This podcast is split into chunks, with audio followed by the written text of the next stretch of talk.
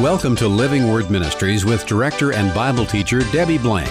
Each week, Debbie examines current events through the lens of end times Bible prophecies. Please visit our website for information and past programs at livingwordministry.org. Now let's open our Bibles to focus on truths from God's Word with Debbie Blank. It's hurricane season again. We've already seen some major damage from Grace and Henri and Ida with lots more to be expected, according to the experts. We often hear that the safest place to be in a hurricane is in the eye of a hurricane because that's the only place in a hurricane that's calm. But it's only calm for a little while. The calmness can change in seconds to 150 mile an hour winds. When we're in the eye, things are about to get worse. Fortunately, in the midst of every storm, Jesus is always there. We can always depend on him. Today, we're going to look at the eye of the tribulation. It's another interlude between the horrible tribulation that has taken place that we've talked about in the book of Revelation and the great tribulation that is coming in the future chapters. I'm Debbie Blank. We're glad you've joined us as we continue now our verse by verse understanding in the book of Revelation. And I'm co host Jackie Sailors. As the last three trumpets were about to sound at the end of Revelation 8, we saw an eagle flying in heaven announcing three woes. It's a warning that not only is the terrible hurricane not over, it's about to get much, much, much worse. Following that warning in the heavens, the final three trumpets unleash those terrible woes, but unbelievably, the world still refuses to repent. What will happen next? The scene shifts to what is happening in heaven at the midpoint of the tribulation as John encounters an amazing angel in Revelation 10. Did you know that with hurricanes there can actually be two eyes? I didn't realize that until we started seeing all these hurricanes. It happens two different ways. One is when two hurricanes collide, and therefore they have two different eyes. Another is when a powerful wind comes up within the hurricane that starts to push the first eye out, but before it does, it develops a second eye before the first one's pushed out.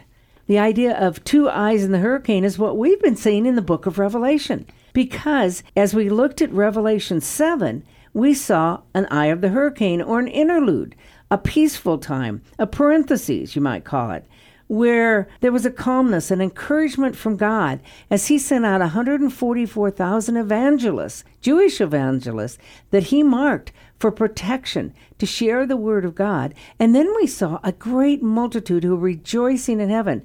Yes, they'd been martyred during the tribulation period, but the scene is not of sorrow, but of rejoicing before God in heaven. So we saw that eye of the hurricane between the sixth and the seventh seals.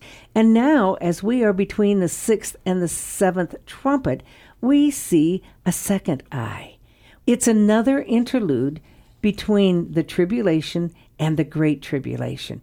It's a time when God gives us a further glimpse into his heavenly plan, and more importantly, a further glimpse into Jesus.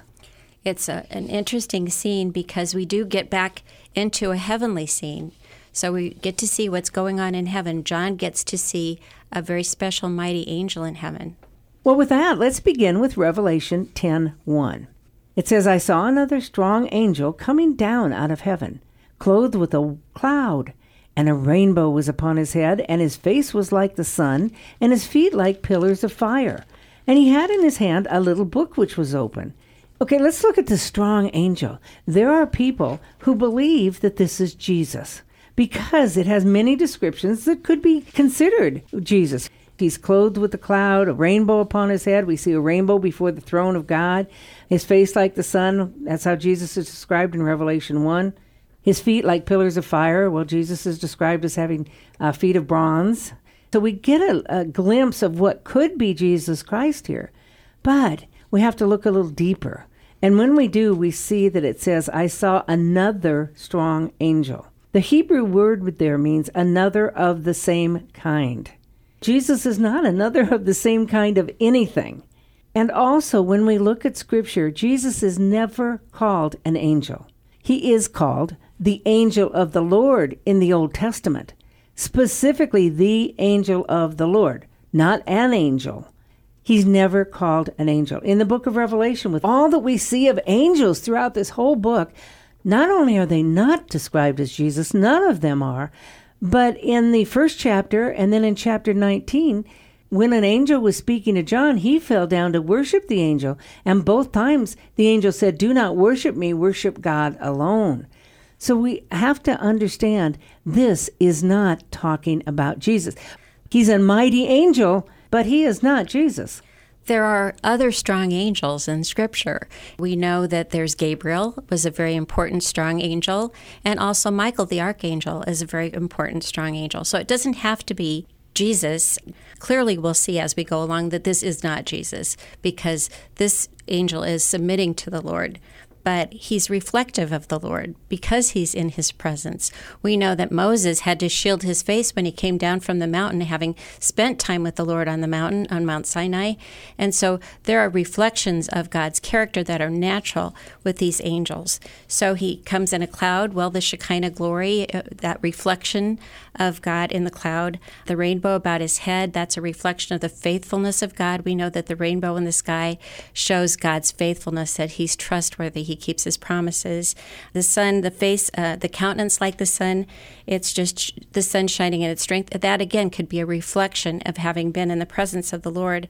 So, all of these things that seem to indicate it's Jesus, we know as we see this and as we continue on that it's not Jesus, but it's a very important, strong, mighty angel. Keep in mind we're in the New Testament here. In the Old Testament, he is called the angel of the Lord. The pre incarnate Jesus Christ is visible in the Old Testament. We certainly know he's visible at creation because Genesis 1 1 says, In the beginning, God created the heavens and the earth. God is Elohim in the Hebrew. I am is a plural word, and yet the verb created is singular. So we have a God, a singular God with three persons in him. And it tells us of verse 2 in Genesis 1 that the Spirit was roaming around the waters. So we know God the Father was there, we know the Spirit was there. And then, of course, in John 1 1, it tells us, In the beginning was the Word, and the Word was with God, and the Word was God. He was in the beginning with God, and all things were made through him that have been made, and nothing was made that was not made through him. So we know that Jesus was there at creation. Therefore, Jesus, as the pre incarnate Christ, was active in everything because he's God. But we see him working specifically as the angel of the Lord the first time in Genesis 16. It shows there that he appeared to Hagar, who was Sarah's maidservant, who was the wife to Abraham. He appeared to Hagar and told her to go back to her mistress and not to run away. That's when God says that he is the God who sees. In Genesis 22, a very important passage, it's the angel of the Lord who stopped Abraham from sacrificing Isaac and therefore Abraham offered a sacrifice to the angel of the Lord.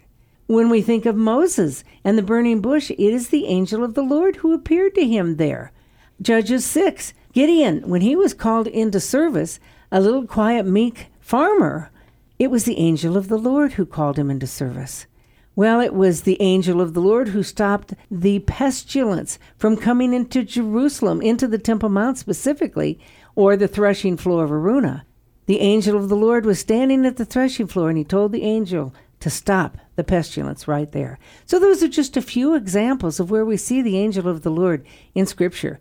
If you look for the angel of the Lord, make sure it's the angel of the Lord and it's specific.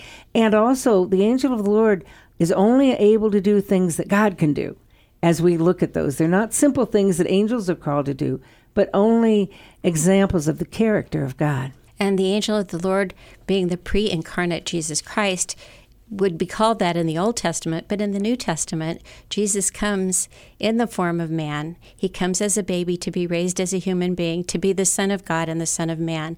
And so he doesn't need to be referred to in that other pre incarnate state anymore because that's not the way he is in the New Testament. Absolutely right.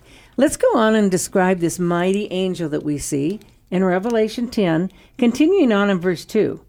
And he placed his right foot on the sea and his left foot on the land. And he cried out with a loud voice, as when a lion roars. And when he had cried out, the seven peals of thunder uttered their voices. And when the seven peals of thunder had spoken, I was about to write.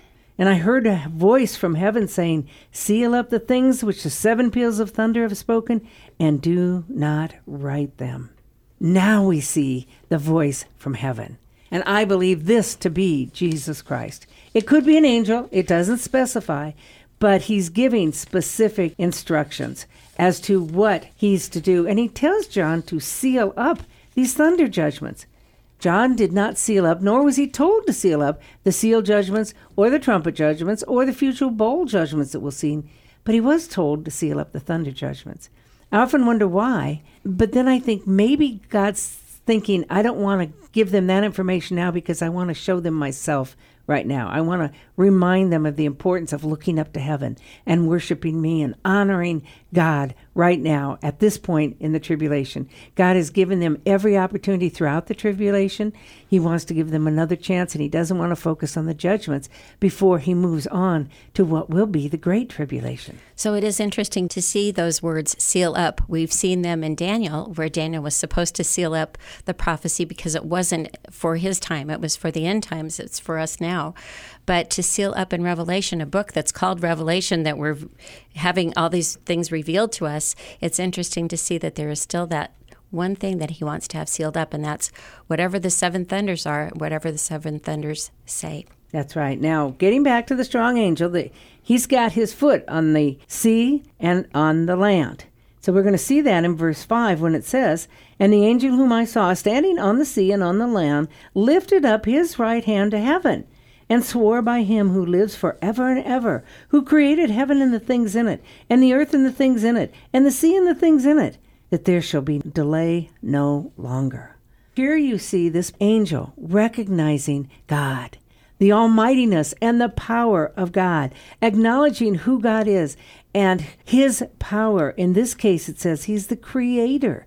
He made everything on heaven, he made the seas and he's in control of all things. And this angel is acknowledging that. Now, we have seen Jesus before he was crucified, how he acknowledged that God is the creator God and all the power and strengths and characteristics that God has. So some people would say, well, this is just Jesus acknowledging that, but I don't read it that way. I read it as this is an angel acknowledging the power of God, the character of God, the love of God to seal up these seven powerful judgments that he didn't want us to see because they were so terrible. This is the only thing that's sealed up in the book of Revelation. There's a reason for that. And I believe it's because God wanted the focus, again, during this eye of the storm, to be on Him, to be lifting our hands up to Him, to be worshiping Him as the God of heaven, to be trusting in Him for everything that people needed. Also, when the angel raises his hand to heaven and says, you know, swears by the Creator, he is again acknowledging, as you said, that God is the Lord and that he is merely an angel. He's a creation because if he were Jesus, Jesus himself was the agent of creation. Scripture tells us that. So he wouldn't be saying that about the Creator if he were Jesus himself. So we know two or three ways in that same verse that this is an angel, not Jesus Christ. And quite frankly, I don't want to focus on that. If you believe something different, that's not going to be the end of all things. The important thing to know here is that the focus in the midst of our storms is on Jesus Christ, lifting our hands to worship Him. Jesus sits at the right hand of God, the Father Almighty. He's living to make intercession for us, according to Hebrews 7:25. We should be looking to him because we need his intercession in all things, especially at this point in the tribulation. People need him. Now we know because we've lived with him on this earth that he never leaves us and he never forsakes us even again in this tribulation time. He doesn't take the storms away from us. He's not taking the storms away from the people here. He has taken his church out at the beginning of this because, according to Romans 8 1, there is therefore now no condemnation for those who are in Christ Jesus. So he's taken us out, but these people who are here are going through the storm, and many of them are martyred. God tells us in Psalm 23, that wonderful psalm that most of us know in verse 4 even though I walk through the valley of the shadow of death, you are with me. Your rod and your staff, they comfort me.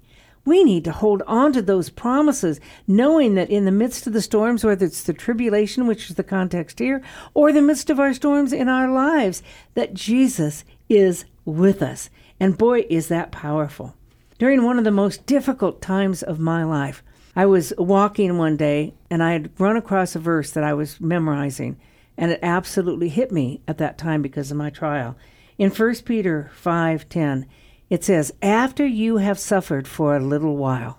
That tells me that I'm going to suffer, but it's only temporary. There will be an end to it at some point. So after you have suffered for a little while, the God of all grace, that tells me I can trust God. He's full of grace and love and mercy, who called you to his eternal glory in Christ, will himself perfect, confirm, strengthen, and establish you. That means that God wants to use these trials in our lives to perfect us, to make us more like Jesus, to strengthen us, to have the power to walk through the struggles. And he says, confirm us in Christ and establish us in Christ. That's a promise that no matter what we go through, we can hold on to. Debbie, as we've talked about the voice from heaven and how comforting that is, and you and I both know that as we've gone through our own storms in life, how comforting it is to hear God's voice through His Word and through prayer. I'm looking at some of these other verses that 1 Peter 5:10. There's another verse that really gives us hope, and that's Romans 5, 3 through 5. We also exult in our tribulations, knowing that tribulation brings about perseverance, and perseverance, proven character and proven character, hope. And hope does not disappoint because the love of God has been poured out within our hearts through the Holy Spirit who is given to us. And that's such a comfort. It is because it tells us that we're not going to get out of tribulations. The tribulation, yes, but tribulations or struggles in life, no. We are to exalt in them. As I look back in my life, the most things I've learned about God and about His Word are going through trials and tribulations because they've caused me to dig my roots deeper with the Lord and in His Word and knowing Him and knowing how He wants to walk me through this. So we need to exalt in our tribulations instead of seeing them as problems. And those tribulations then develop that perseverance that we need, which is the long suffering, the continuous, a will to walk through it with Jesus. And the perseverance then develops our character, our bond. I would not be the woman I am today without the trials that I've walked through. So our character is developed, and then through our character, we have hope, the hope of the future with Jesus Christ. It's not about the present, it's all about the future. Because this is an evil world, it's full of trials and struggles, as well as good things. But bad things are going to happen. And I want my hope to be on Jesus, my eyes to be fixed on Jesus, my life to be fixed on Him, because that's the only place I'll find hope and joy in the midst of life. And as it goes on to say, hope doesn't disappoint because of God's love, which is poured out in us. If we will trust in Jesus, He gives us the amazing ability to walk through everything. As I'm reminded of a time when my son was born with a major medical issue, and I'm not going to go in the whole story, but I will tell you of one circumstance where I was devastated because he was getting ready to go into surgery at four months of age. I was a crying wreck, which is not me.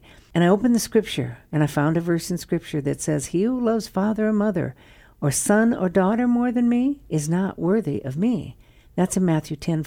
And I read that and I thought, I was loving my son more than I love God. I was trusting in my situation more than I was trusting in God working through that situation. And when I saw that and I repented, I had the joy of the Lord that was absolutely remarkable. I was excited for his upcoming surgery. I was trusting God for what he was going to do. And I was even rejoicing that God might choose to take him if it would benefit him and his will. Even though it would crush me, he would teach me and grow me through it. I was actually excited to go to the hospital. Now, uh, that blows me away because human nature is anything but exciting. But when we trust in the Lord and we walk through with him, he takes care of us. And by the way, we went to the hospital the night before and getting ready for surgery the next morning. And the next morning, when it was time for surgery, the doctor walked in and said, I've never seen this before. But the water on his head has receded, and therefore we don't need to do shunt today. We will at some point, but we don't need to do it today. And I know you don't want to until it has to happen, so I'm going to let you go home. And oh, by the way, he never needed that shunt. So God works amazing things. He wants us to turn to Him more than he wants us to focus on the situations. And then we let him work in the midst of trials. That's why he's showing himself in the book of Revelation like this, as the voice from heaven, as the one who's in the midst of our trials. And remember what Isaiah 40 31 says Those who wait for the Lord will gain new strength. They will mount up with wings like eagles. They will run and not get tired, and they will walk and not become weary. When we wait on the Lord and trust in Him for everything. With that promise, we see the mighty angel swearing that there will be delay no longer. But in the days of the voice of the seventh angel, when he is about to sound, then the mystery of God is finished, as he preached to his servants the prophets.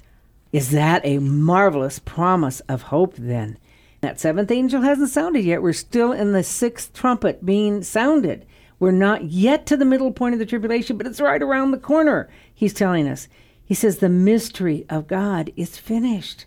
What is mystery? The Greek word is mysterion, and it always means something that we didn't know before, that wasn't understood before.